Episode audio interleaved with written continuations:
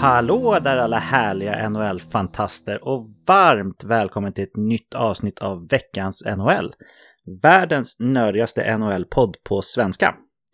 Det här kommer bli ett riktigt välfyllt avsnitt vi har att vänta så jag ska inte slösa tid i onödan utan jag välkomnar David Kvicklund direkt. Hallå där David! Hallå där Patrik! Hur mår du och hur har din vecka varit? Ja, men jag mår fint. Det är ju gråa moln över Karlstad, tro det eller ej. Men eh, jag mår ganska fint ändå. Vi har haft en eh, trevlig vecka på jobbet här och fått lite utmärkelser och grejer. Så det har varit eh, uppsluppet kan man säga. Oj, grattis! Ja, men tack. Vad har det varit? Eh, Gasellen, har du hört talas om det? Det är eh, belönas företag som liksom har, har gått framåt mycket. Eh, för att sammanfatta det kort, ökat sin omsättning ja. mycket senaste året. Det måste ligga på marknadsavdelningen mycket va? Nej, jag ska inte ta åt mig äran för det. Vi har, vi har, faktiskt fått det tre år i rad, så det var tredje året i rad faktiskt vi fick det, så det Aha. var ju superkul.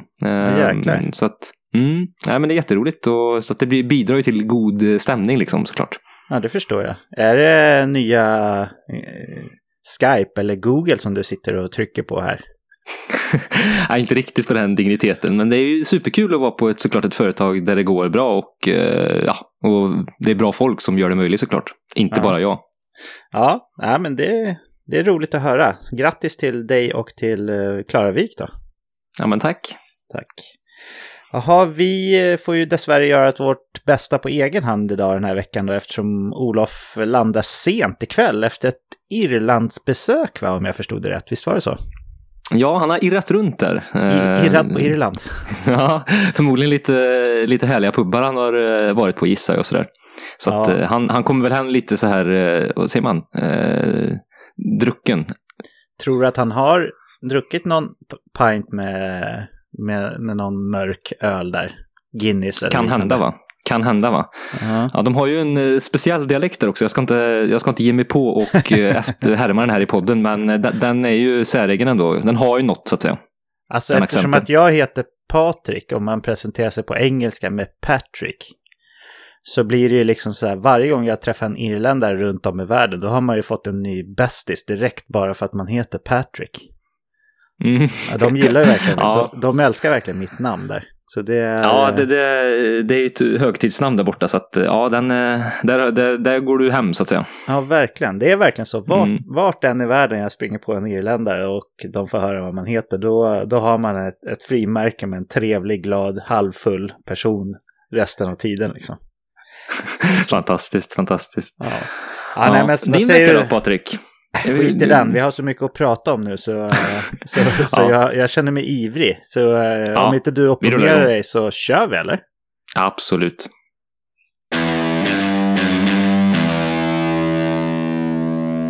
Vi inleder veckans avsnitt precis som vi brukar med snabba puckar. Torontos spel har hackat rejält de senaste veckorna och i veckan har laget också drabbats av ett par jäckande skador. Först och främst och störst, kanske man ska säga, har Mitch Marner gått sönder med en skadad vrist och eh, kommer bomma minst fyra veckors spel. Ett mycket hårt slag såklart. Eh, och som grädde på det skademoset så kom nästa smäll ett par dagar senare då den nyttige Alex Kerfoot, eh, det kom fram att han måste operera en ansiktsskada och bli borta på obestämd tid. Det är flera orosmoln på Toronto-himlen här med andra ord. Eh, Toronto på väg att, att halka eh, i slutspelsracet, om du kan kalla det så, i den här tiden på året, Patrik. Jag tyckte att de klarade sig bra under tiden som Tavares var skadad där. Eh, jag, jag har ju alltid tänkt och trott att Tavares är en viktigare spelare än Mitch Marner. Det vet ju du David, jag har ju alltid klankat lite, lite grann på Mitch Marner. Men Ja, det verkar som att det blir tungt här och man får inte halka efter för mycket. Eh, då blir det tungt att ta ikapp, men eh, jag tycker ändå att Toronto borde ha verktygen som krävs för att kunna rida ut den här stormen också, eller, eller tror du att det ser mörkt ut David? Nej, de har ju tillräckligt bra lag eh, om man tittar på pappret så.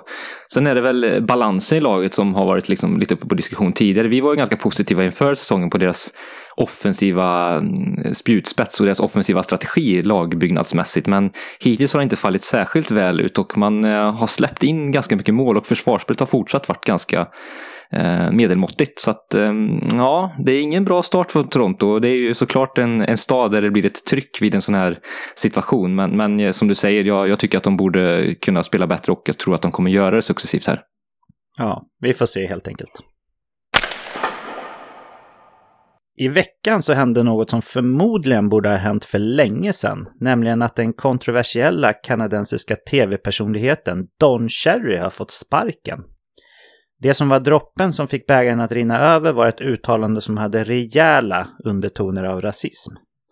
Han har sagt värre saker tidigare, tycker jag i alla fall, så jag ser det här mest troligt som att det är ett resultat av att tålamodet tog slut hos ja, sponsorer och ledning på Sportsnet. Känns ändå rätt skönt att bli av med honom, eller vad säger du David? Ja, verkligen. Jag tycker att han har väl förtjänat det någonstans. Jag tycker att det var lite droppen som fick bägaren att rinna över. Det är väl den korta summeringen av det här. Det känns som att det här har han skramlat ihop till.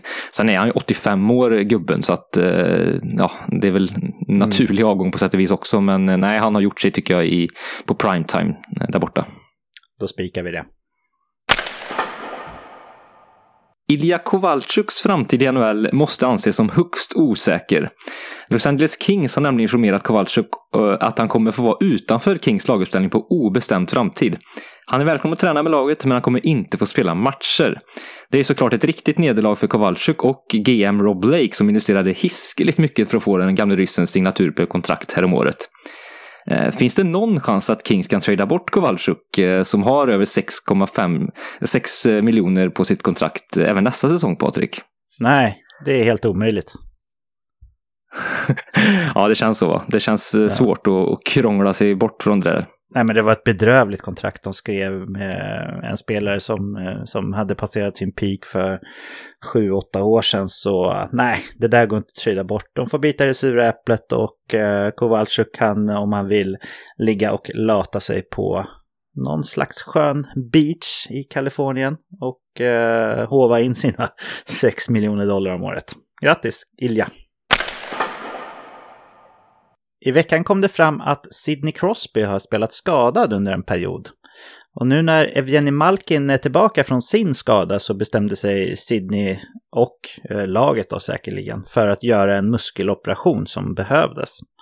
Operationen gick bra, men det här innebär att han är borta från spel minst sex veckor framöver. Det här är riktigt tungt för Pittsburgh. Eh, kan Malkin och de andra som inte är skadade se till att hålla Pittsburgh över ytan, tror du David? Ja, men jag tror faktiskt det. Eh, när vi spelade ner i natt så, så tvålade man dit Toronto med 6-1. Och då var ju Malkin väldigt framträdande igen där, så det känns ju som att de här två spelarna växeldrar väldigt, väldigt mycket.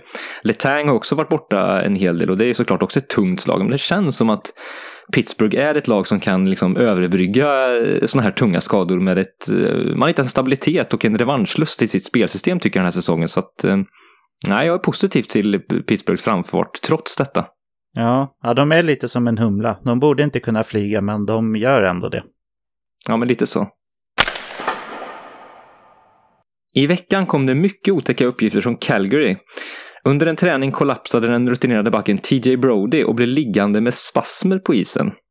Och efteråt sa Mike Giordano att det var det mest otäcka han någonsin upplevt på en hockeyrink. Eh, Dessbättre verkar det inte vara någon större fara med Brody och allt tyder nu på att det handlar om ett klassiskt blodsockerfall eller vätskebrist. Tack och lov.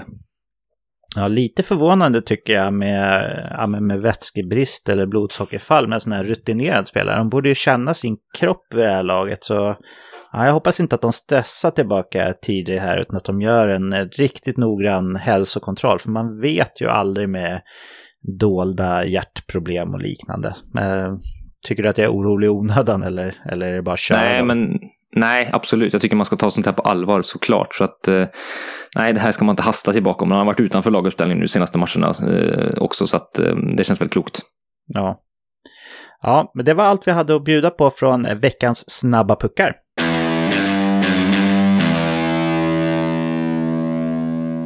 Vi brukar ju ta en liten stund i början av eh, varje avsnitt så här att reflektera kring det som har hänt i veckan, David. Och jag tänkte bara först öppna med att konstatera att New York Islanders, vad händer? De bara vinner och vinner och vinner och vinner och vi hade ju alla tippat dem sist, eller kanske att Olof tippade dem näst sist, men vad är det här egentligen David? Hur, hur är det här ja. möjligt?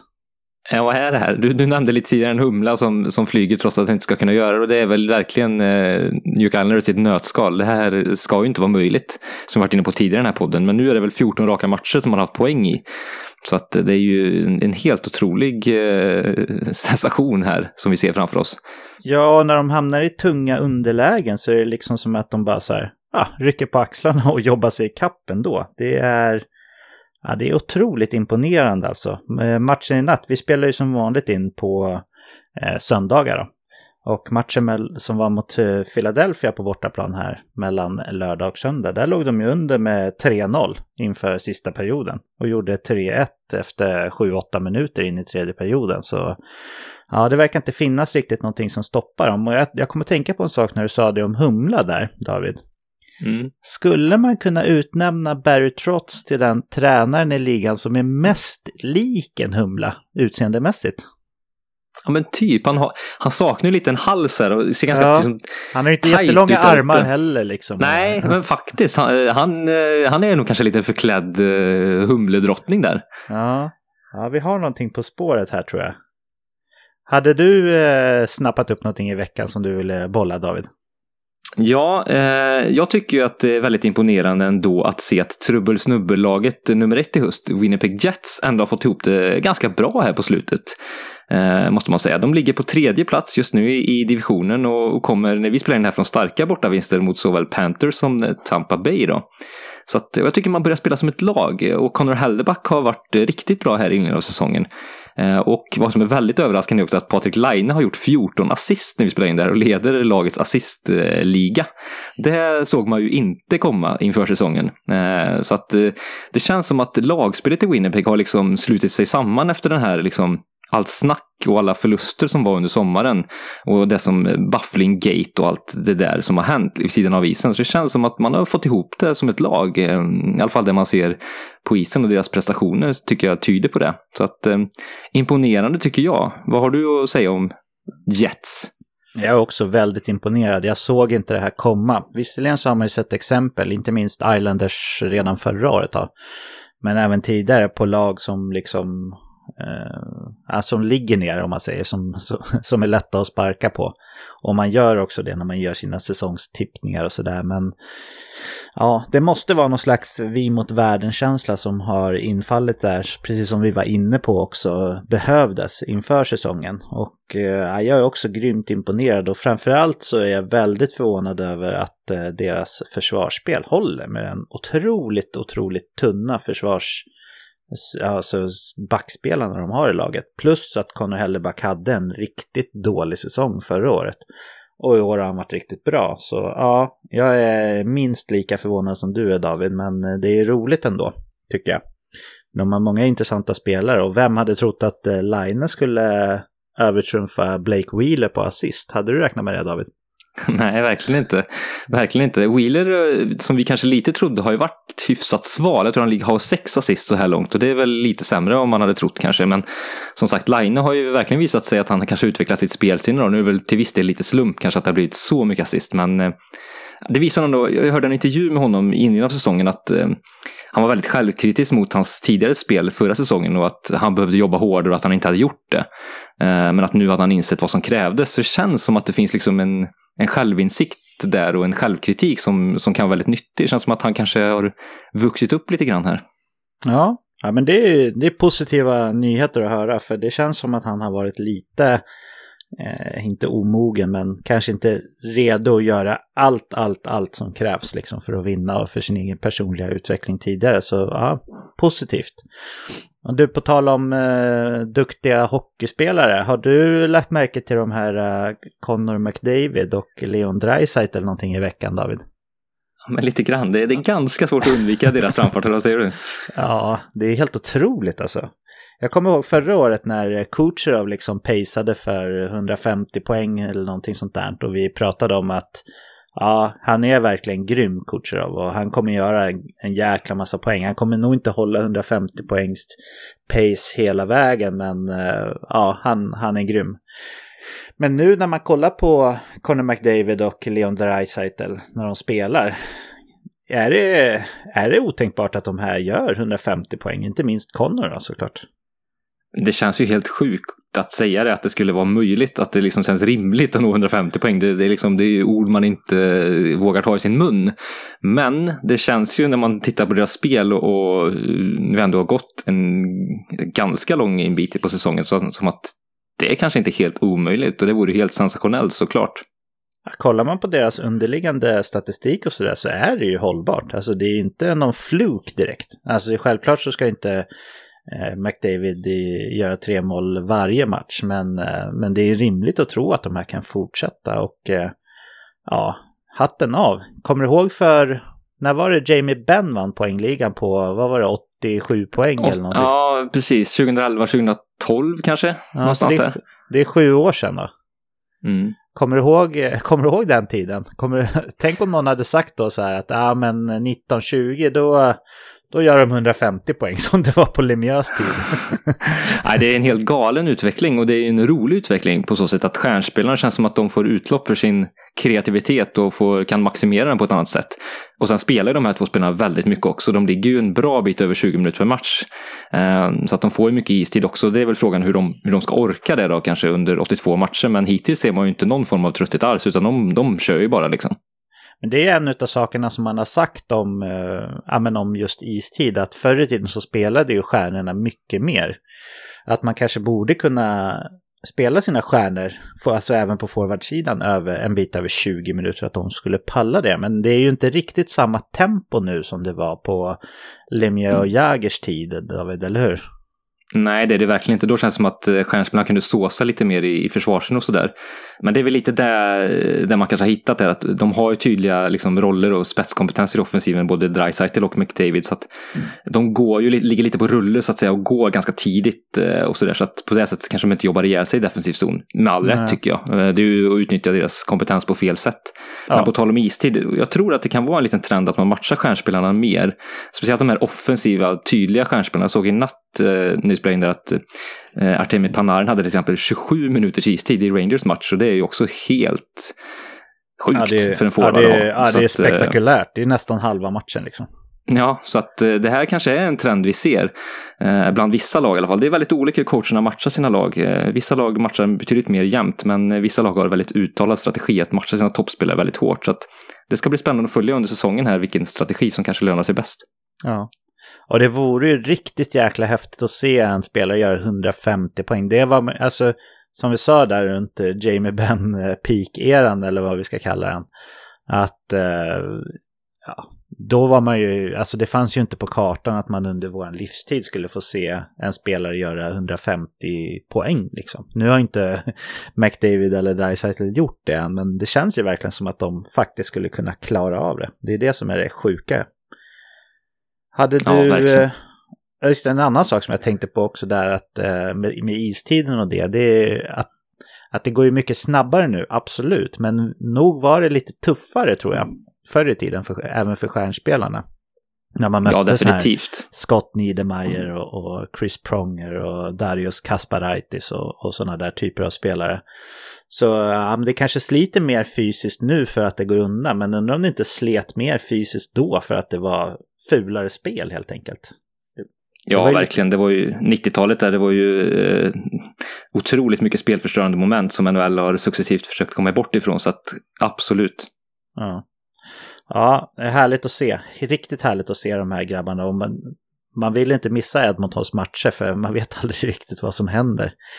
Eh, hade du någonting annat som du hade snappat upp under veckan här, David, eller ska vi hoppa vidare? Ja, men vi kan hoppa vidare.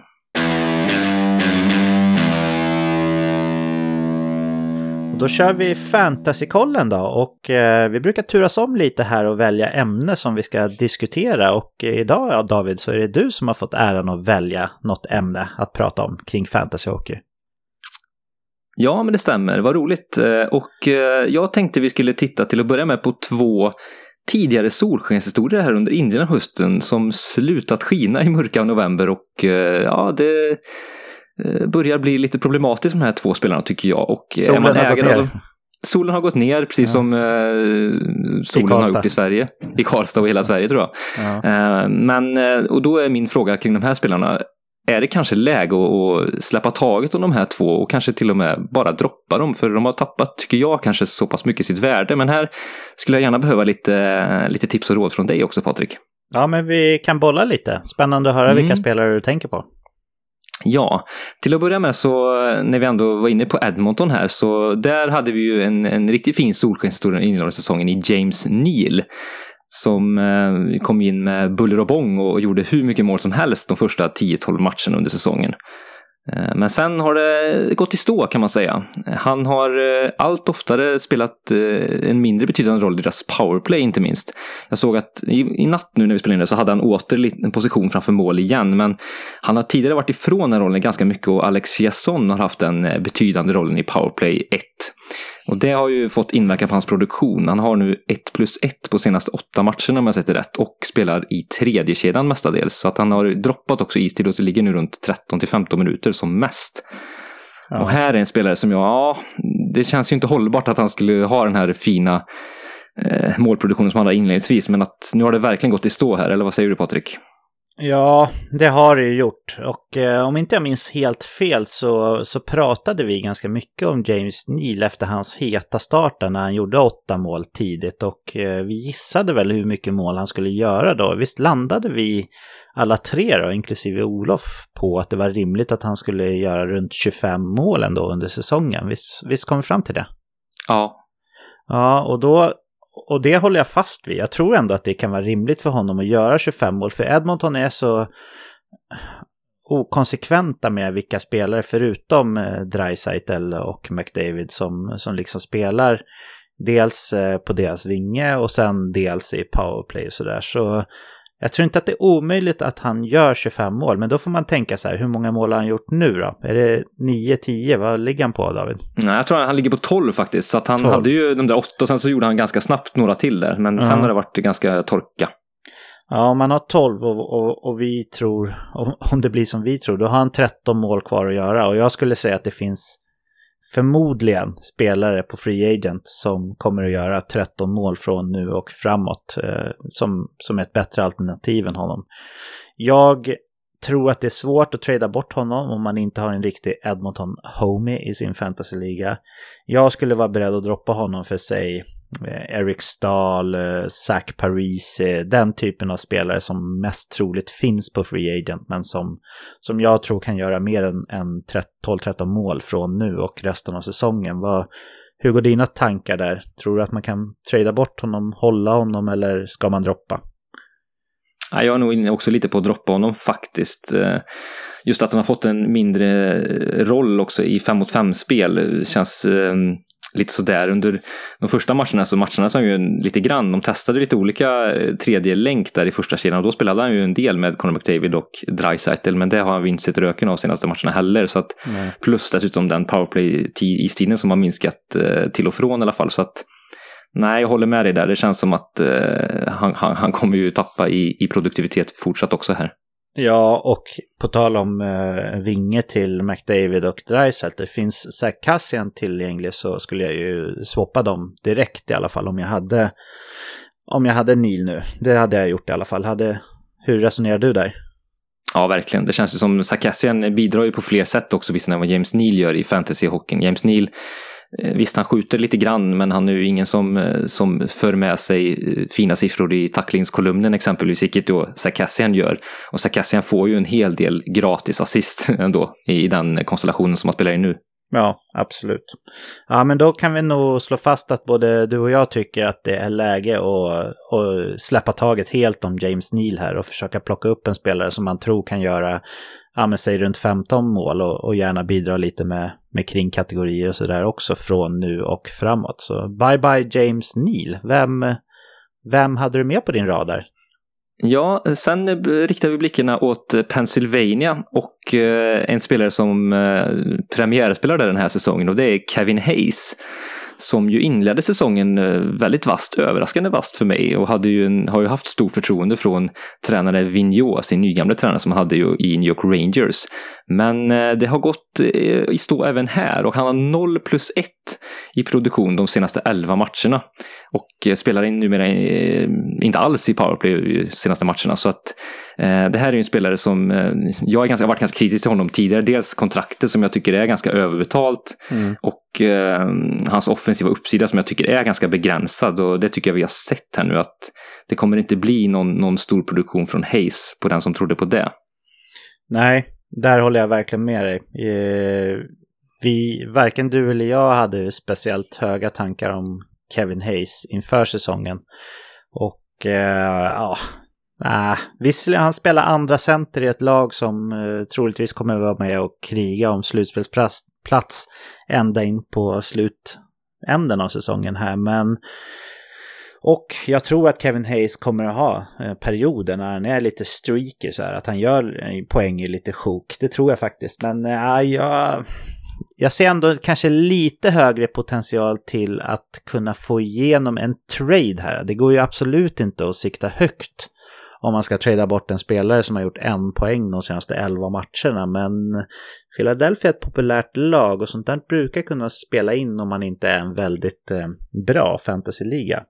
Så eh, jag hade nog åtminstone försökt trada Kevin Hayes och gick inte det så hade jag droppat honom. Han är väl dessutom bara center. Eh, han har ingen wing-kompabilitet där i Yahoo åtminstone tror jag, eller hur? Nej, så är det nog ja. Och då, då finns det många alternativ på Free Agent som är bättre, det kan jag garantera. Så ja, jag skulle nog säga, försök trada honom. Eh, sikta inte högt, för då gör du bara bort dig. Men eh, du kanske kan få in en truppspelare så att säga, för det är inte Kevin Hayes som det är just nu i ett fantasylag. Vad tror du David, är det värt att försöka eller är det bara att, precis som med Neil, skeppa så fort man kan? Ja, men det kunde vara värt att försöka. Kevin Hayes har ändå ett, eh, ett ansett namn, så att eh, ge det ett försök, det, det instämmer jag i, och, och, se vad det kan inbringa där. Många Philadelphia-fans verkar ändå vara rätt nöjda med Kevin Hayes. Precis som alltid med Philadelphia så finns det eh, två läger i allting och eh, båda lägren hörs och syns väldigt mycket. Men det verkar vara många som är väldigt nöjda med hans spel på isen och hans eh, defensiva ansvar. Så eh, det kanske kan bli så att han faktiskt ändå får behålla sin relativt stora roll här resten av säsongen. Men jag ser ingen riktig uppsida till att han ska kunna nå, ja, vad ska vi sträcka oss till? Jag skulle inte, jag säger att han håller ett eh, 50 poängs pace från nu och framåt då. Vilket innebär att han kommer göra typ 35 poäng eller 30 poäng från nu. Det är inte ja, det, det är hans tak som jag ser det. Vad säger du David? Ja, någonstans där ligger det och det, för mig är det ju för lite för att ha en, en, en offensiv spelare i fantasy eller ha en sån plats. Eh, även då om man, han spelar en del boxplay och tacklas en del och sådär. Men, men jag, nej, jag skulle inte vara så sugen på Kevin Hayes i det här läget faktiskt. Nej. Nej, men då har vi hittat två, två bra namn. För en sak som är viktig att tänka på i sitt fantasylag också, det är när, när en spelare börjar bra på säsongen och man, om man känner sig lite... Man kan inte låta bli att känna sig lite smart eller duktig sådär för att man har draftat en spelare som, som börjar bra eller och plockat upp dem på free agent och, och det är liksom de ride a hot streak så att säga. Men ska man vinna då måste man vara osentimental och vara snabb på att fatta beslut om de här spelarna. För det är inte rimligt att, att ja, att Kevin Hayes skulle ha gjort liksom 75 poäng eller vad han paceade för efter de första eh, matcherna där. Så eh, ja, var inte sentimentala. Det är ett grundtips i fantasy. Jag hade en spelare som jag skulle vilja bolla med dig David nu när vi pratar om den här typen av spelare. Är du, är du okej okay med det? Ja, självklart. Det var ju många som eh, plockade upp eh, Viktor Olofsson på Free Agent här tidigt under säsongen eller kanske till och med innan, eh, innan säsongen började och fick verkligen fin utdelning för det i början av ja, inledningen av grundserien när han eh, spottade in mål i powerplay. Nu eh, har hans eh, utdelning sett ganska skral ut under en period här. hur resonerar man kring Viktor Olofsson om man jämför honom med de här andra två spelarna som vi har pratat om, David? Ja, han har ju ändå haft eh, behållit sin stor, relativt stora roll och klamrat sig fast vid den. Och, eh, I Globen-matcherna så fick han ju ändå göra ett mål och en assist och sådär. Så att eh, det känns ändå som att han, jag skulle hålla på honom lite till faktiskt. Eh, med tanke på att han fortfarande har en väldigt stor roll intill Jack Eichel och Sam Reinhardt mestadels i första kedjan där. Och ja. även om han har varit delvis petad från powerplayet så har han ändå spelat i den, i den situationen en del fortsatt också. Men visst, jag håller med dig om han, eh, han kommer ju inte hålla den, hålla den målkapaciteten som han hade under inledningen av säsongen i oktober. Det, det kommer han ju inte göra. Så att, men jag skulle nog klamra mig fast lite till eller försöka trada bort honom möjligen. Men jag skulle inte bara droppa honom i det här läget utan um, jag skulle nog försöka som sagt antingen hålla ut eller trada. Ja. ja, man kan nog försöka få till en trade där tror jag faktiskt. För uh, många ligor premierar ju powerplay-poäng mycket och där har han ju varit stark ändå. Även fast det har sett lite, lite tunt ut på senaste tiden. Men uh, ja, Viktor Olsson var en, en saga som såg ut att kunna leda mot nästan en eh, Calder Trophy ett tag där. Men eh, ja, nu går vi ifrån ämnet här. Men Cale Makar har väl redan graverat in sitt namn på Calder Trophy, eller vad tror du David? Ja, det känns ju som det i det här läget. Det känns som att det är en skada mer eller mindre som kan stoppa honom eller att en Queen Hughes får otrolig fyr på sin, eh, sin säsong här, men annars känns det som att det är hans, hans titel att förlora i det här läget, helt klart. På forwardsidan känns det som, visst, Kapokaka har kommit igång lite grann, men, och Jack Hughes helt okej, okay, men det känns inte som att de hotar riktigt heller. Nej. Det är Cale som kommer vinna den där, om ingenting oförutsägbart händer oss som skada, som du säger. Men du David, tack för eh, ett spännande ämne och eh, ni som äger de här, eh, framförallt de två första spelarna vi pratade om då, försök att och, och lyssna på vad vi säger. Det kommer ni faktiskt tjäna på i slutändan, det lovar vi nästan här.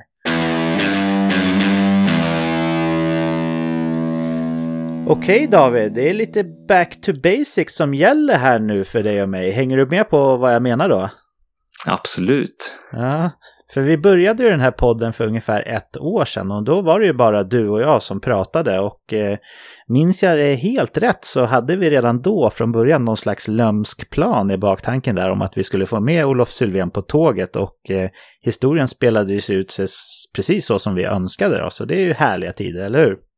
Ja, verkligen. Det har ju varit eh, en ynnest att ha Olof med här hela vägen. Verkligen, verkligen. Eh, hur som helst då, så körde vi under fyra veckor i december en ranking av de olika positionerna i ligan. Fyra blir det eftersom att vi slår ihop både right wing och left wing till ett paket då, så att säga. Så vi har centrar, wingers, försvarare och målvakter. Och eh, nu är det dags igen. Vi kommer att börja köra med veckans NHLs topp 10-lista för centrar den här veckan, eller hur David? Det stämmer mycket bra det. Ja, och det är just nu som den här rankingen avser. Och just nu, då räknar vi alltså förra säsongen och inledningen på den här säsongen. Och eh, förra året så gjorde vi en varsin lista, du och jag David. Men nu när vi är tre så gör vi om eh, vårt eh, rankingkoncept lite grann mot hur vi gjorde förra året. Och nu har vi förvisso gjort en varsin topp 10-ranking, men de här har vi lagt ihop för att få en gemensam position i listan för spelarna. Ehm, känner du taggad på att köra lite topp 10-rankings här i fyra avsnitt framåt, David? Ja, men det känns ju skitkul att grotta ner sig i det här och det är också spännande att se eh, utveckling över tid. De, dels de spelare som var väldigt heta kanske under fjolsäsongen hade bra prestationer då och de spelarna som kanske har kommit mer den här säsongen. Intressant att liksom värdera de två aspekterna ja. här. Ja, och jag har ju sammanställt våra listor så jag vet ju hur alla våra i, privata ser ut här och eh, ja, jag är sugen på att hoppa in här och avslöja hur våran topp 10 centerlista ser ut. Ska vi köra eller? Vi kör. Ja, på plats 10 då, då har vi faktiskt två spelare som delar tionde platsen på vår lista och det är Steven Stamkos och Elias Pettersson. Det här är ju två spelare som befinner sig i lite olika faser av sin respektive karriär, eller vad säger du David? Ja, det får man onekligen säga att de är två sidor av eh, åldersspektrat här. Eh, så att eh, helt klart. Ja. Stamkos säger så här, det finns vissa spelare i ligan också som är lite så här, är de vinge, är de center, vad är de? Men då bestämde vi redan på förhand att Steven Stamkos är center, Leon Draisaitl är eh, vinge då. Som exempel så, så, vi, så vi inte kladdar ihop dem på samma lista. Men eh, jag kan läsa vad Olof hade att säga om Steven där. Han skrev mm. Ruggigt skott. Den tidigare 60 målsskyttens utveckling av sina playmaking skills är värd att uppmärksamma. Dessutom en ledare av rang. Håller du med om det här, David? Ja, men det tycker jag. Det känns som att han har blivit mer, eh, så att säga, eh, fått en helhetslåda om man säger i sin offensiva verktygslåda på ett annat sätt än han hade när han var ung, då det framförallt var skottet som gällde. Och vi ska också gratulera honom. Han gjorde sitt eh, 400 NHL-mål här, här om natten eh, i den matchen här. Så att, eh, jättefin prestation att nå så högt. Och då var det ett klassiskt Steven Stamkop-slagskott i powerplay på passning från Victor Hedman som resulterade i det. Så det var ju lite symptomatiskt ändå. Han har ju kvar skottet och sitt avslut. Så att han har breddat sitt offensiva spel och sitt register där. Så att, sen tycker jag ibland att han kan, kan försvinna lite ur matcherna fortfarande faktiskt. Och är kanske inte den här drivande centern som jag anser att de, eh, flera av de spelarna på högre upp på listan är. Han, han känns fortfarande lite som gubben i lådan trots allt, även om han är otroligt skicklig såklart. Mm. Men det som känns positivt är ju ändå att hans, i och med att han har den spelstilen, eller vad, jag vet det kanske är taskigt att kalla det en spelstil, att man försvinner ur spelet, men att han inte liksom är eh, den här speedkulan som syns och finns överallt på isen hela tiden. Det tycker jag ändå är ett tecken på att han kanske kan hålla en bit högre upp i åldrarna än vad många andra spelare gör, eller vad säger du? Ja, det känns ändå som att han har, som sagt, med, med takt med åren blivit mer och mer klok och tar kanske mer kloka beslut på isen och har ett, ett större tvåvägsspel. Så att eh, även om han skulle tappa lite i produktivitet ytterligare så känns det som att han skulle vara, eh, bidra för laget på ett gott sätt även upp i åren här. Så att eh, även om han skulle tappa i, i produktion som sagt. Mm. Och sen hade vi Elias Pettersson där också på delad tionde plats. Eh, ja, vi har ju pratat mycket om honom och eh, det är svårt att säga vad hans tak är så här bara en och en, inte ens en och en halv säsong in på sin NHL-karriär, men högt är det i alla fall, det kan vi konstatera va?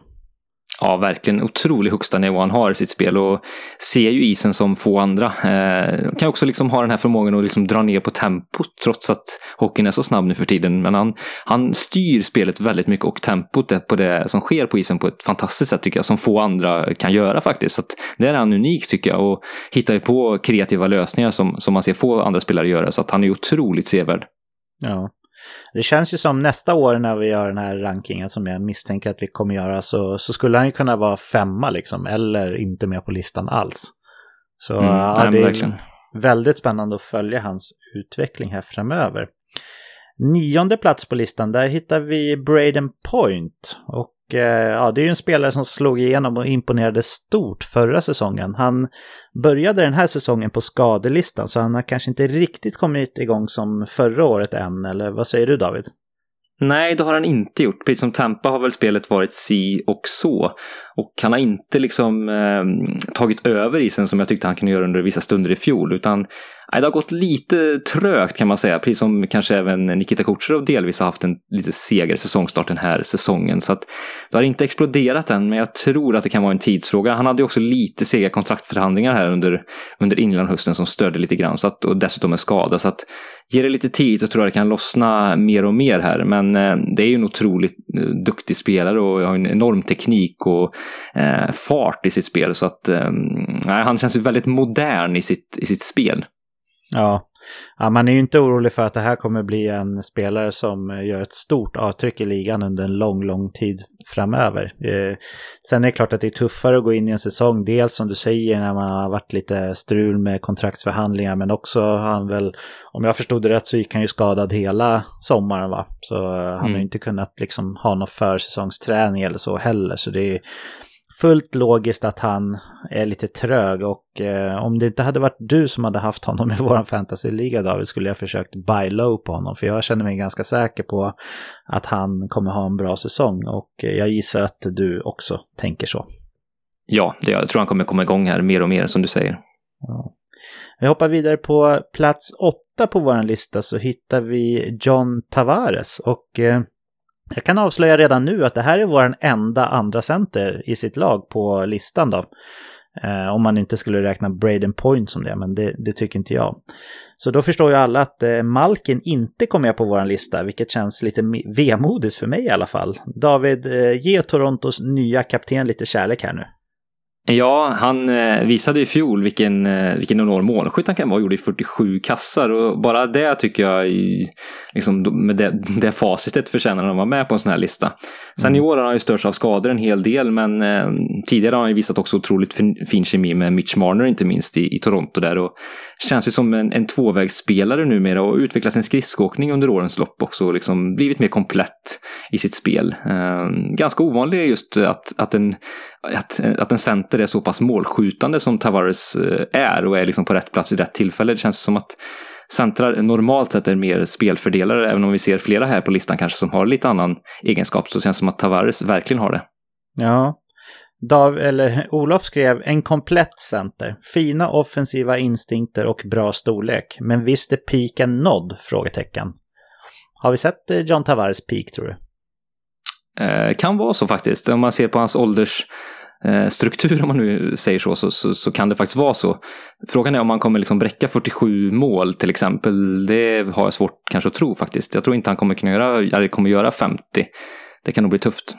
Ja, det tror jag också. Eh, vi har nog sett hans peak, men han är också en spelare som förmodligen har många bra år kvar och eh, så länge han har kvar Mitch Marner vid sin sida så kommer han ju bli serverad fina chanser att faktiskt göra mål. Så eh, ja, Tavares är riktigt bra.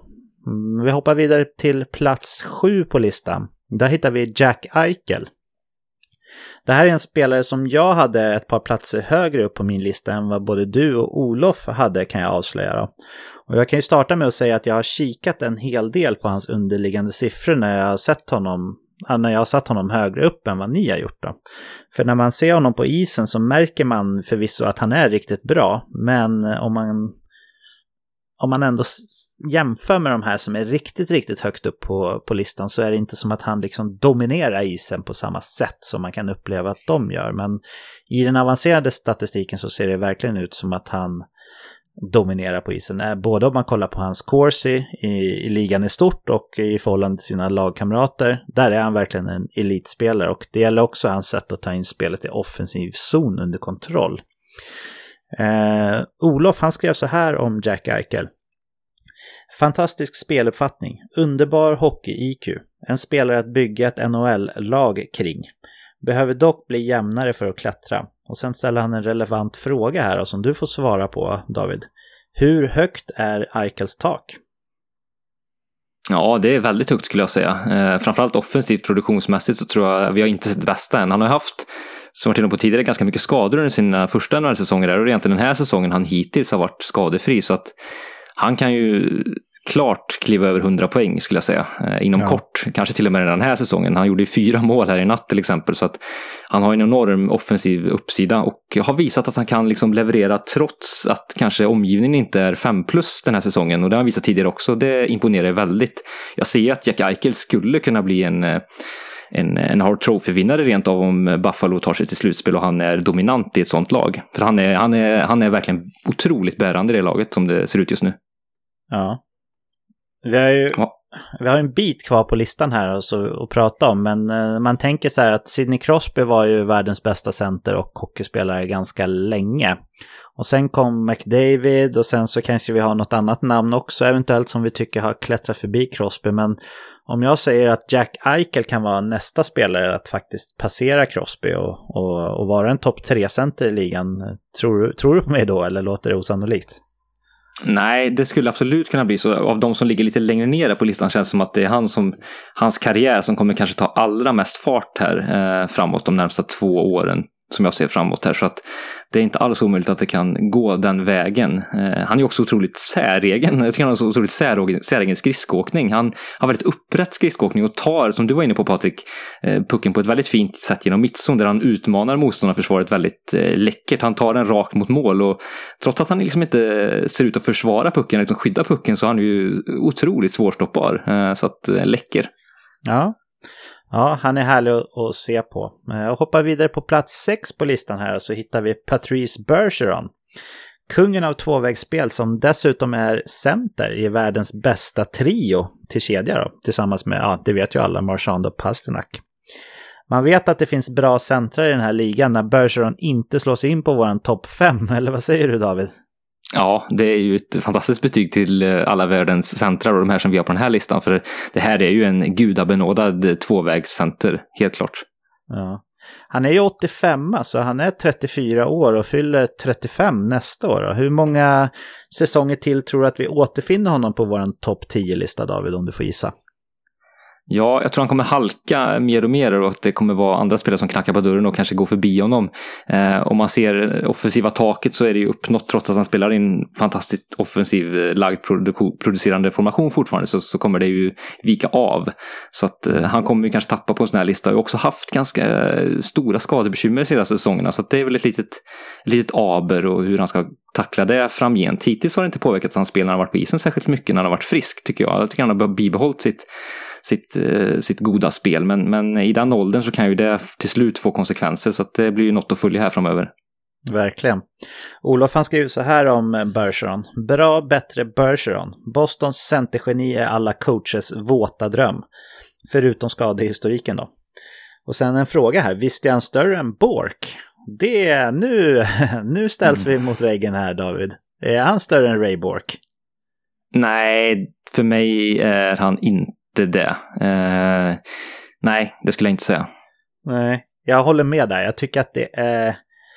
Det är ju två spelare som man givetvis inte kan jämföra på något sätt. Men jag tror om man bara använder den något luddiga termen störst så, så tror jag faktiskt att man måste hålla eh, Ray Bork aningen högre ändå faktiskt. Men eh, Bergeron är, ja, han är ett unikum när det kommer till komplett hockeyspelare. Det kan man lugnt konstatera. Om vi hoppar vidare till plats fem då. Vi går in på topp fem här David. Känns det spännande? Ja, nu börjar man svettas lite här. Ja, och femma då hittar vi Austin Matthews. Och här har vi en spelare som kanske inte är den där klassiskt skolade centern som tar ett stort defensivt ansvar och har det högt upp i tankarna. Matthews tycker jag inte är dålig i egen zon, men hans absoluta styrka är hans kameleontliknande avslut där han verkligen är en mästare på att göra mål på olika sätt. Vad har du att säga om Austin Matthews, David? Ja, han är väldigt svårläst i sina avslut som du säger där Patrik och sevärd i det. Och, nej, han, jag tror ju att nu om han får vara skadefri den här säsongen, för det har också varit, likt jag varit inne på flera andra spelare på listan här, det har ju varit hans problem. Att han har ju alltid åkt på någon skada varje säsong. Så att får han vara skadefri den här säsongen så tror jag att han kommer faktiskt bräcka 50-målsbarriären. Det, det håller jag inte alls omöjligt faktiskt. Nej, det håller jag med om. Han är ju den spelare, tillsammans kanske med William Nylander får man väl ändå säga till viss del, som, som har eh, levererat fast eh, Toronto har gått lite kräftgång här. Så ja, Matthews är, han är ett namn. Han är ett namn som är här för att stanna i toppen av ligan när man pratar om eh, stjärnor. Så ja, riktigt kul att se honom när han har sån sug för att göra mål också. Olof han skriver en målskytt av yppersta klass. Är mustaschen lika vass och är skadehistoriken ett orosmoln? Vad säger du om det David? Vi var inne på skadorna där lite. Ja, om vi börjar med mustaschen så är den, den är ju 5 plus. Den är lika vass som, som eh, målskyttkapaciteten. Ja, det är den. Det är den. Ja. Eh, sen skadorna har absolut oroat lite grann. Speciellt han har ju haft en axel som har krånglat lite grann och axel är sådana skador som kan återkomma och operation av det. Så att Ja, det är en viss farhåga kring det. Samtidigt, jag tänker som Sidney Crosby har åkt på ett gäng hjärnskakningar under tidigt sin karriär och han kom ändå tillbaka starkt och liksom överkom det. Eh, och fick jättefin karriär även efter eh, den tuffa, de tuffa skadorna. Så att jag tror att kan han få rida på det här typ den här säsongen och få vara skadefri och kanske även nästa så, så tror jag att han kommer blomma och kunna växa ytterligare faktiskt. Ja, nej, men det håller, jag, det håller jag verkligen med om och det ska bli riktigt spännande att se. Jag håller honom väldigt, väldigt högt. Vi hoppar vidare på plats fyra och så hittar vi Alexander Barkov. Och det här vet ju du David att det är en riktigt personlig favorit till mig. Eh, jag ser honom som en komplett hockeyspelare på samma sätt som Patrice Bergeron faktiskt. Även om han inte har fått riktigt samma erkännande för sitt defensiva spel som Bergeron har. Eh, Barkovs offensiva tak har vi ju redan visat sig vara högre och, äh, än Bergeron då, och det är inte fy skam det heller. Vad säger du om Finlands bästa hockeyspelare och tillika Nordens bästa forward, David? Ja, han är ju helt otrolig att se på och har ju en sån enorm räckvidd och, och läser spelet fantastiskt bra och har ju kreativa lösningar i offensiv zon också. Så att han är så otroligt komplett i sitt spel och det här är ju en spelare som kommer prenumerera på Selke Trophy vinster tror jag faktiskt framöver här. Det, han är så pass komplett i sitt spel. Ja, ja det ligger i, i samma linje som Olof skriver här i sitt utlåtande. Han skrev en gång i tiden bortglömd och underskattad. Idag tvåvägskung och vår tids Bergeron. Räkna med minst tre Selke innan karriären summeras. Men visst har väl eh, Barkov eh, en högre uppsida när det kommer till det offensiva spelet än vad Bergeron har haft va? Ja, absolut. Han gjorde ju 90 pluspoäng redan i fjol och kommer väl gå mot det kanske i år också. Och det, de siffrorna har inte Bergeron till exempel varit i, i, i närheten av. Då. Sen, sen Bergerons, hans tvåvägsspel är ju fortfarande top notch och kanske bräcker Barkov fortfarande trots allt. Men eh, inte särskilt länge till och då kommer ju Barkov gå förbi i, i, den, i den mätningen. Särskilt om vi ser en sån spelare som Anse Kopita som kanske börjar dala mer och mer också i, i den Selke-kandidaturen så är ju Barkov en spelare som, som förmodligen kommer prenumerera på den titeln det, det är inte alls omöjligt. Ja, absolut. Nej, det, här, har vi, här har finnarna ett riktigt guldkorn som de, eh, som de kan hålla sig fast hårt vid när det kommer till eventuella OS-deltaganden och eh, World Cup och liknande framöver. Den hade gärna sett att han var svensk. Han känns ju rätt svensk i sitt sätt att tänka hockey, men ja, han är finne och det får vi acceptera helt enkelt, eller hur David? Vi får göra det tyvärr. Ja. Eh, om vi hoppar vidare på plats tre, nu är vi inne på bronsplatsen här och då hittar vi ingen mindre än Sidney Crosby. Vi får ju passa på att njuta av Crosby här medan han fortfarande är dominant på isen, för någon gång måste faktiskt åldern ta ut sin rätt. Vad säger du om vår generations största stjärna, David? Ja, det är helt otroligt hur ändå länge han har hållit en så hög nivå i sitt spel som han har gjort, trots de skador han har haft under sin karriär också. Så att det är ju en enorm prestation att han har bibehållit sin, sin höga kapacitet och även liksom, liksom anpassat sitt spel efter tidsåldern också. Han kan ju vara eh, tuff och grinig och det har han visat tidigt i sin karriär att han, han klarade dem liksom, eh, den, den tuffa hockeyn. Men även nu när det har blivit en snabbare hockey så fixar han ju det utan vidare. Så att, eh, nej, han är otroligt komplett och en vinnare på alla sätt och vis. Ehm, så att, ja, nu har jag åkt på en liten tung skada här den här säsongen så att hans, hans poängnivåer kommer ju inte nå några högre höjder den här säsongen. Tyvärr då kanske. Han kommer bomma ett, ett antal veckor här nu, så att, men är ju fortfarande otroligt komplett. Ja, och tänker man på det från Pittsburghs eh, synvinkel här, alltså om de bara lyckas hålla sig flytande som vi var inne på tidigare i avsnittet så, så kanske det inte är någon, alltså det kanske inte är någon nackdel att, eh, att Crosby inte har spelat 82 matcher när slutspelet väl börjar sen. Förra året blev de ju svepta i första rundan, så det är viktigt att, uh, att CD Kid kommer in i slutspelet med den här uh, galna formen som nästan bara han kan ha, eller hur? Ja, verkligen. Så att, eh, kan han komma till rätta med det här och det var ju lite därför att han spelade ju ett gäng matcher med en ond ljumsk och den höll inte så att med fast i hand känns det som att det var rätt att operera den nu för att det är ju ändå lång tid kvar på säsongen så att rehabilitera och komma tillbaka och lite mer utvilad det kanske kan vara framgångsreceptet här. Ja, jag håller med. Eh, Olof, han skriver så här. Bäst i världen på att göra andra bättre. Sin generations allra främsta spelare och fortfarande absoluta toppklass. Det här är ju en intressant grej som vi har varit inne på många gånger förut, att det finns ju faktiskt ingen annan som är lika bra på att göra vem som helst riktigt bra som Sidney Crosby. Och det har ju verkligen varit en ynnest för Pittsburgh att, att kunna sätta ihop i princip, ja men Pascal Dupuy eller Chris Kunitz som förmodligen inte hade gjort mycket väsen av sig någon annanstans. Och det är, det är en imponerande egenskap som ingen verkar kunna kopiera riktigt, eller vad säger du David? Nej, och det är ju det är en unik egenskap och det är, det är en otroligt viktig egenskap och det känns som att han är en ledare på det sättet och leder med exempel och får med sig spelarna i sin omgivning och det, det tycker jag man ska värdera väldigt högt. Mm. Absolut. Vi hoppar vidare på silverplatsen här på listan då. Jag tror att de flesta av våra lyssnare förstår vilka spelare vi har kvar nu, David, eller vad, vad, tror du? Ja, det är ju kanske inga överraskande namn vi kommer med här, dra fram. Framförallt inte eftersom att jag nämnde att vi räknade Leon Draisaitl som vinge där i början, men tvåa på vår lista så hittar vi Nathan McKinnon. Och det här är ju en spelare som verkligen exploderade efter att Matt Duchene lämnade för Ottawa här för några år sedan. Och eh, den explosionen som skedde i samband med det håller liksom i sig och bävar den som måste ha honom som motståndare. Och det här är ju en stor personlig favorit hos David Quicklund också, eller hur David? Ja, verkligen. Jag tycker han är ju NHLs, jag skulle säga NHLs mest sevärda spelare faktiskt, tycker jag. Eh, just i sitt sätt att, att, att, driva pucken, sin teknik i hög fart. Eh, jag tycker han är otroligt eh, rolig att se på. Dessutom så är han ju en spelare som skjuter väldigt mycket och kommer till mycket avslut. Så att det händer alltid mycket kring eh, Nathan McKinnon på isen.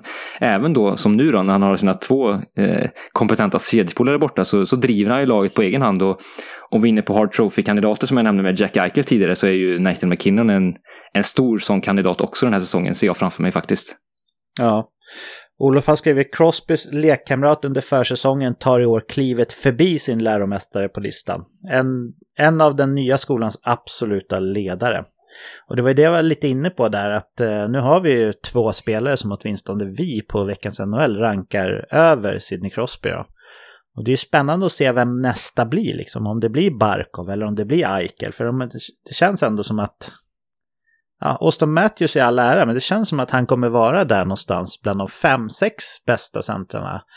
I och med att han inte har riktigt den där äh, totalhockeyn i sig som, ja, som eh, till exempel Barkov eller, eller Eichel har potential att ha. Sen så Bergeron, Tavares eh, är ju spelare som har kommit upp lite i åldern, så de kommer inte klättra på den här listan. Så Ja, men kul att se nu att vi har, att vi på vår ranking har två spelare som vi faktiskt anser är bättre än Sidney Crosby. Det är ju lite surrealistiskt egentligen, eller hur? Ja, verkligen. Länge var det ju Crosby och ett, ett, ett, eh, en liten, ett litet glapp emellan ner till plats kanske två, tre sådär. Så att, men eh, nej, det har hänt grejer där och det tyder på att eh, det är roligt att se nya profiler växa fram. Ja, verkligen. Eh, och eh, jag håller verkligen med i det du säger om sevärdheter sevärdhet där på Nathan McKinnon. Han, han gör Colorados matcher värda att se på egen hand. Och när man dessutom lägger till Cale McCarr som jag... Jag är, jag är otroligt imponerad av eh, Cale McCarr under den här säsongen. För snacka om att han kan ta tag i liksom pucken och bara nästan skita i motståndaren och bara köra. Han, ja, där har vi ett riktigt draftfynd av Colorado. Det har inte så mycket med vår centerranking att göra dock, men det blir ju lätt så här när vi pratar, eller hur David? Ja, det, det, låt gå tycker jag. Låt gå. Etta då, vem skulle det kunna tänkas eh, vara på vår lista? Eh, har ja. du någon... Ja, jag, jag vet inte, har du någon har du något förslag? Nej, det här... Eh, nej, jag hade något namn på tungan men jag tappade bort det faktiskt där i, i farten. Just det, nu kom jag på. Dav, eh, Olof är ju Irland, eller hur? Ja. Finns det inte något så här irländskt klingande namn vi kan dra till med här bara på måfå? Ja, det är väl... Eh, jag tänker på Patrick. Ja, just det. Nolan Patrick. Det kan man, ja, exakt. Han är världens bästa. Ja. Nej, självklart så har vi Conor McDavid etta på vår lista och han kommer att vara där en hel del år, år framöver. Och han är bäst i världen och han är center, så det är därför vi hittar honom i topp här. Han har en helt okej okay start på säsongen, precis som vi har varit inne på. Olof skriver världens bästa hockeyspelare, kommentarer överflödiga. Och jag känner lite likadant där. Har du, har du några fler kärleksord att ge Conor McDavid här i toppen av vår lista?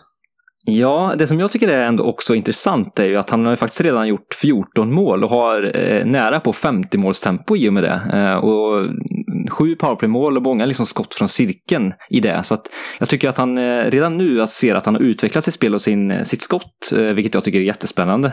Eh, han har ju tidigare varit en, liksom en framspelare av rang och det vet vi att han är fortsatt också. Men just det här att han också blir en målskytt, då kommer han ju bli helt ostoppbar. Och det verkar som att han utvecklat den delen i sitt spel också. Så det är ju helt otroligt.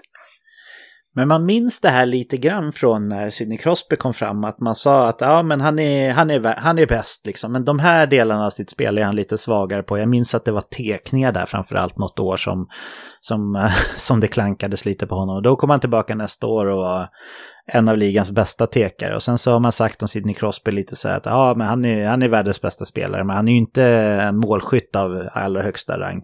Ja, då kom han tillbaka och, och, och, gjorde typ 50 mål liksom efter det. Så det känns som att de här liksom generationstalangerna som, som är bäst, bäst, bäst, att de, ja men om, om de behöver utveckla någon del av sitt spel, då, då gör de bara det helt enkelt, eller hur? Ja, visst. Det, det, det är inte bara på talang man kommer till en sån här... Eh, visst, talang tar ju en spelare en, en, bra bit på vägen, men för att nå hela vägen upp till att bli, typ, att bli världens bästa hockeyspelare så krävs det otaliga timmar träning och och även eh, intresse för att tillskansa sig en ny typ av träning och utveckla sig själv. Och det är ju inget som bara sker, utan det är såklart otroligt hårt jobb bakom det, eh, sådana saker. Och, och, men de här största talangerna kombinerar ju ofta de här två, just talang och eh, vilja att bli bättre. Så att, och det tror jag vi ser det med Conor McDavid också, precis som Sidney Crosby. Ja, ja verkligen.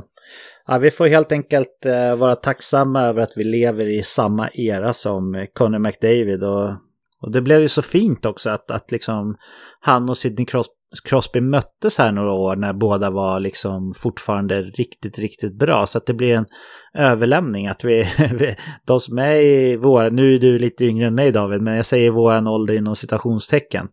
Att vi liksom har haft en sån här superstjärna att följa hela tiden ändå. För det var väl ändå ett litet glapp där innan McDavid kom fram tycker jag. Att det var en sån här generationstalang. Och ja, det, det får vi vara tacksamma för, eller hur? Ja, verkligen. Det är bara att Eller innan, innan Crosby kom fram menar jag såklart. Men, ja. Ja, ja nej, men coolt. Coolt att vi får se honom och eh, mycket händer när han är på isen. Och eh, ja, det var hela vår topp 10-lista här för centrar. Nästa vecka då kör vi forwards, va? Ytterforwards. Ja, men precis. Det blir också otroligt spännande att eh, grotta ner sig i den. Ja, det känns som att det kan bli lite större variationer i våra, våra individuella listor på ytterforwards faktiskt. Men eh, det återstår att se. Jag har ju trott så ibland tidigare om vissa saker så har det ändå varit rätt likt. Men eh, vi stänger topp 10-rankingen här. Jag kan dra hela listan bara lite snabbt innan vi, innan vi avslutar så, så att vi inte glömmer det. Då hade vi ju etta Conor McDavid, tvåa Nathan McKinnon, trea Sidney Crosby, fyra Alexander Barkov, och eh, jag kan bara säga för protokollet där att 1, 2, 3, 4, där hade vi alla tre samma spelare. Alltså de här spelarna i den ordningen. Så, så där var vi väldigt lika David. Mm, ja, det var vi och det säger väl någonting att eh, det känns inte cementerat men ändå för oss hyfsat givet då. För oss är det så, absolut. Femma på listan, där hittar vi Austin Matthews. Sexa, Patrice Bergeron. Sjua, Jack Eichel. Åtta, John Tavares. Nia, Braden Point.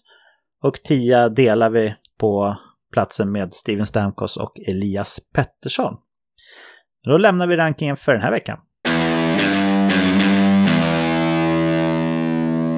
Sådär David, jag tänkte faktiskt att jag skulle lämna över taktpinnen till dig här och låta dig presentera vårt populära segment You Crash the Game VIP.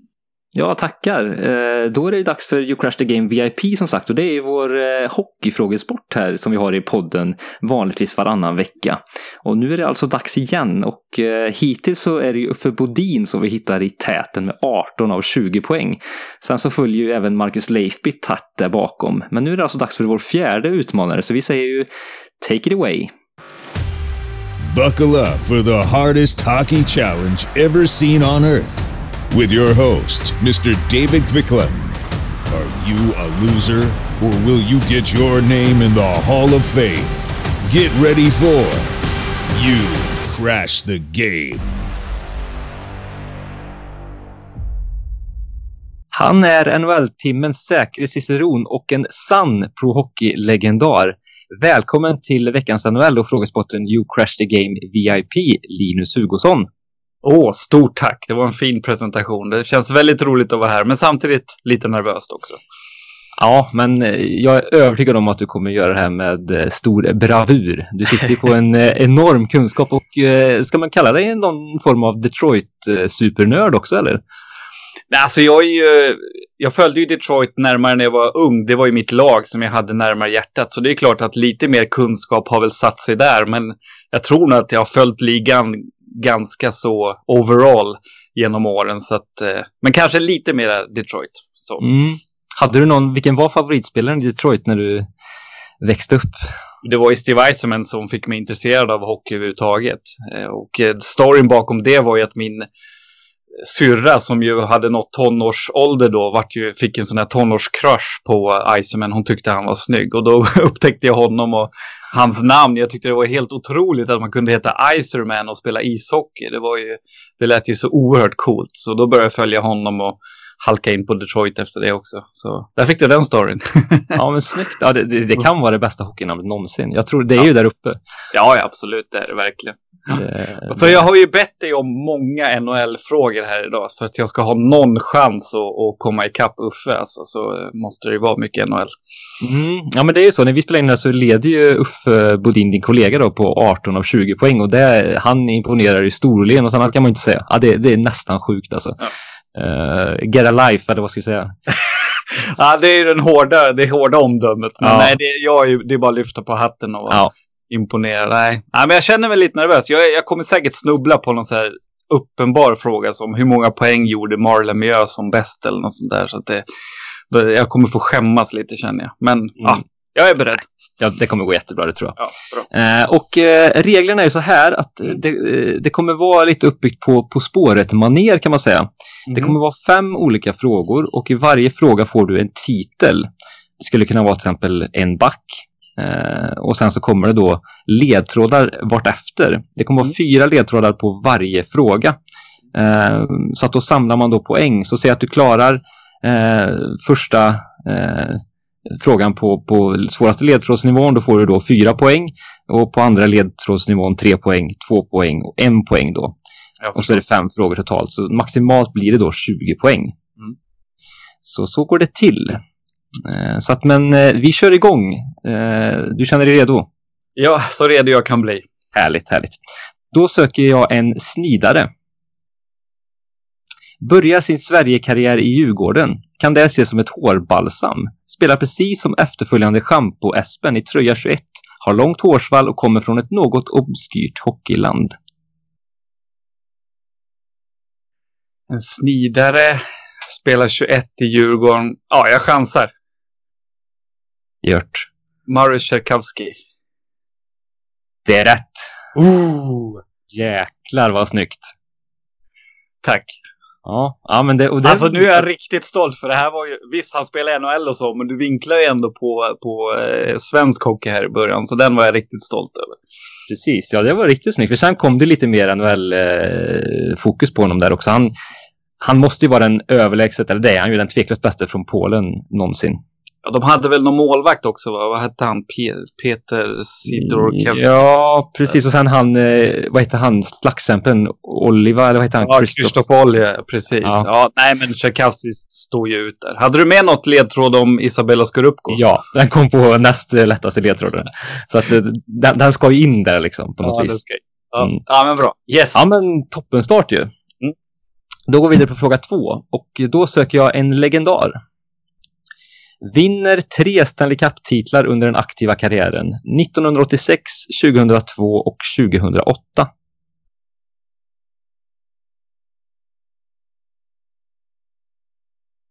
”86”. Vad sa du sen? Eh, 2002 och 2008. Ja, alltså det är ju det är väldigt lite information, men om jag på det... Jag kan nog chansa ändå här faktiskt. Oj, oj, det här. Nu, nu är det spännande. Eh, Ja, den det stämmer bäst in på är Chris Chelios. Han är ju legendar, han vann med Montreal 86. Det är kanske många som har glömt bort det, men sen vann han ju även då med Detroit 0208. Var han med 08? 46. Jo, det var han. Chris Chelios.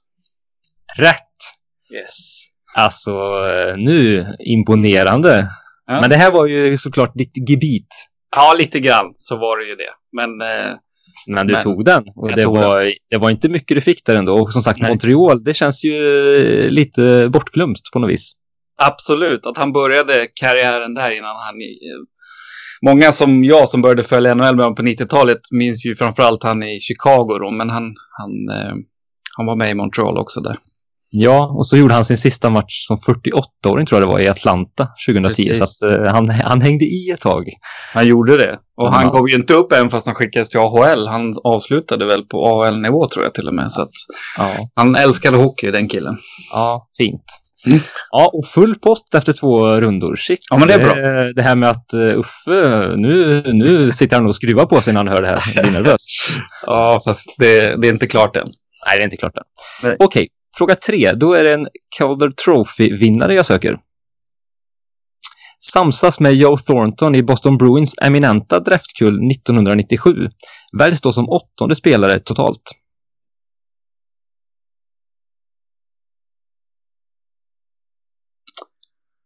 Oj. Om jag chansar här då får jag ju noll poäng om det är fel. Så är det ju. Man har ju en gissning totalt, så att det, så är det ju. Ja. Men, men du har ändå någonting där eh, bort i Ja. bak. Ja, jag tänker på... Eh, får jag säga vad jag tänker på utan att svara? Fast Ja, det- bild. det- ja man- nej, men jag tänker på det- Ser Sergej Samsonov. tänker jag på. Eh, men jag undrar om han var så ung som 79. Nej, det, det, det, han är, ja, precis. Det blir det ju när han är draftad 97. Det, ja. Eh, Ja. Du tänker baklänges kanske så. Ja. Ja, men han kanske var sen 78. Nej, vi tar, på, vi tar fyra poängen också. Yes. Eh, denne ryske tekniker vinner priset som bästa nykomling NHL 1997 till 98. Sergej Samsonov. Det är helt rätt då. Ja, jag skulle tagit det på fem. Ja, det skulle du gjort. På, på Ja, fyra då? ja, men shit. Ja, men ändå alltså. Du hade det ju ändå där och, och det är ju imponerande. Eh, bara det skulle jag säga. Ja. Otroligt.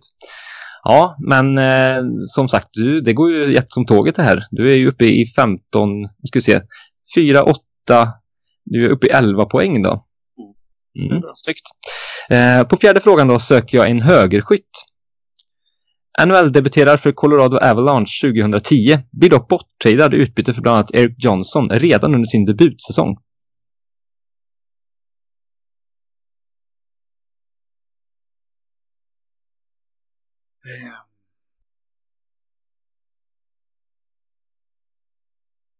Ja.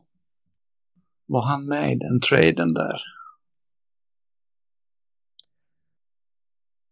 Ehm. Um, högerfå- högerskytt som blev bort, debuterade 2010 i Colorado. Bort, alltså jag tänker på, um, han hade en bror som spelade i Florida också. Jag tänker på Chris Stewart. Som ju var högerforward. Och han tradades. Tills, han har varit i St. Louis också.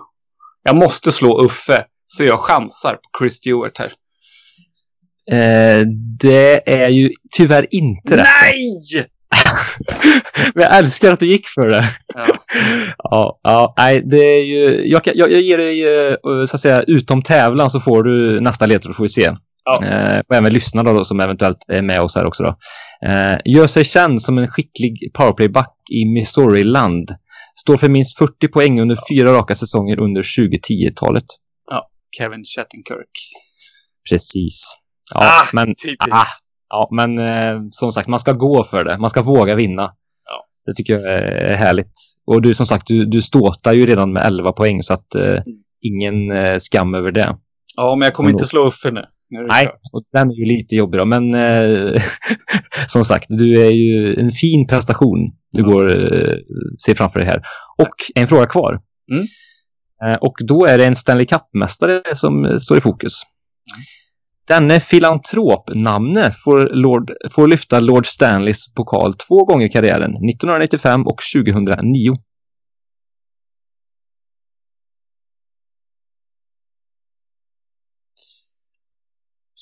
Tro, namnet. 2009 var det Pittsburgh. Okej. ehm, tänker du på Bill Gates? För jag tänker på Bill Guerin. Han vann ju med New Jersey 95 och sen tradades han till Pittsburgh och var viktig för dem när vann, de vann 2009. Ja, vi tar Bill Guerin. Det är helt rätt. Yes. Jäklar vad snyggt. Och precis, det var ju Bill Gates där på filantrop-namnen där, så att Ja. eh, mycket riktigt. Ja, men alltså då, då landar du ju på en slutpoäng som är 15 av 20 poäng, så det är med en applåd där. Tack.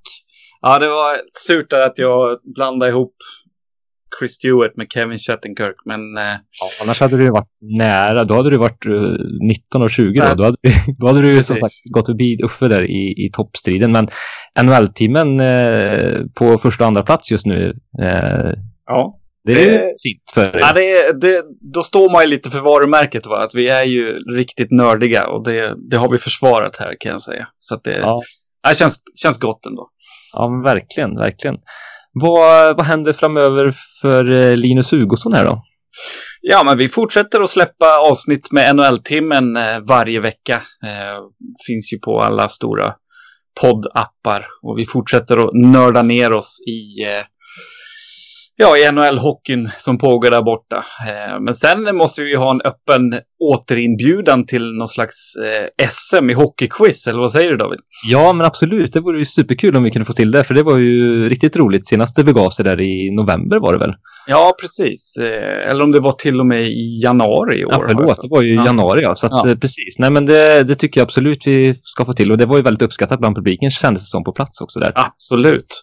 Ja, men vi, vi håller eh, kalendrarna öppna här framöver. Vi kommer ju köra fler livepoddar här med NHL-timmen och det vore jättekul att få ihop en, en hockeyquiz i samband med det. Så det, Mm, det ska vi se till. Absolut, det eh, kör vi på. Eh, men då får jag tacka för att du deltog i detta och stod för en sån fin prestation också. Snyggt jobbat! Tack för att jag fick vara med. Tack för att du ville vara med. Hej hej! Hej.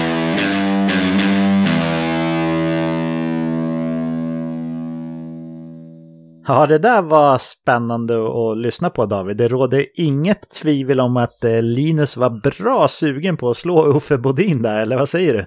Ja, han gick ju riktigt hårt för det och han, eh, han suckade djupt när han insåg att det inte skulle gå vägen där. Så att, eh, ja, han gick för det och det gillar jag väldigt mycket. Så att, Ja. och, ja, enormt duktig här såklart. Ja, de är ju, som han själv nämnde där, de är ju, de är ju rätt nördiga med sin bakgrund kring NHL, de här grabbarna. Så det är inte helt omöjligt att de här får chansen att ställas mot varandra i ett eventuellt slutspel här framöver, för båda ligger ju minst sagt bra till i tabellen. Jag är nyfiken på att höra vad du tror. Tror du att Linus kan sno segern från Uffe Bodin till slut? Vad säger du? Ja, det är ändå inte helt omöjligt ska jag säga. Det beror kanske lite på vilken typ av fråga som kommer. Eh, Linus känns det som att han har en otrolig styrka, eh, känns det spontant där, som i, i, i historiska delar också av hockeyn. Som, eh, det har ju Uffe visserligen också, men där känns Linus väldigt stark. Så att eh, kanske om man får rätt fråga så, så håller jag inte helt omöjligt. Det vore en riktig prestigematch om vi fick se den här matchen i slutspelet till exempel. Ja, verkligen. Snacka om, ja, precis som du säger, ett riktigt prestigemöte. Ja, vi får se. Först ska de ju gå till slutspel. Uffe Bodin känns ju nästan som att vi kan spika där. Det kan ju inte vara fyra andra som passerar honom innan vi är färdiga. Det känns ju osannolikt, eller vad säger du? Det känns tufft va? Eh, Att eh, det är alla rätt nästan som krävs där, så att eh, nej, den känns svår. Ja, och Linus har ju också väldigt hög poäng här, så ja, han, han kommer nog också ta sig till slutspel. Så ja, om, om vi har riktigt tur så kan det få bli ett, ett prestigemöte där som sagt. Nu är det dags att sy ihop säcken för den här veckan då och innan vi säger tack och hej för den här veckan så vill vi passa på att uppmana er till att följa oss på våra sociala medier. Skriv gärna till oss om ni vill bolla lite kring ert fantasylag eller om ni har något annat på hjärtat. Vi vill verkligen att ni ska uppskatta att lyssna på oss så vi tar mer än gärna emot feedback på vad vi kan göra bättre och så vidare. Om ni prenumererar på veckans NHL i, i din poddapp så hjälper ni oss också att nå ut till fler så fungerar algoritmerna där och eh, tipsa sådana som ni känner som gillar NHL. Eh, nästa vecka så är våran ståtliga härliga Olof Sylvén tillbaka och då har han utlovat ett tufft dilemma som han ska ställa mig och David inför som vi är vana med. Är du svettig David? Ja, redan känns det lite jobbigt här, så att jag får ladda upp här i veckan med kolhydrater och annat eh, bra. Ja, skönt att du har en eh, positiv flow på jobbet där också så att du får energi därifrån med, för det kommer behövas. Men i och med det då så finns det faktiskt bara en enda sak kvar för oss att säga David och det är nämligen hej då! Hej då!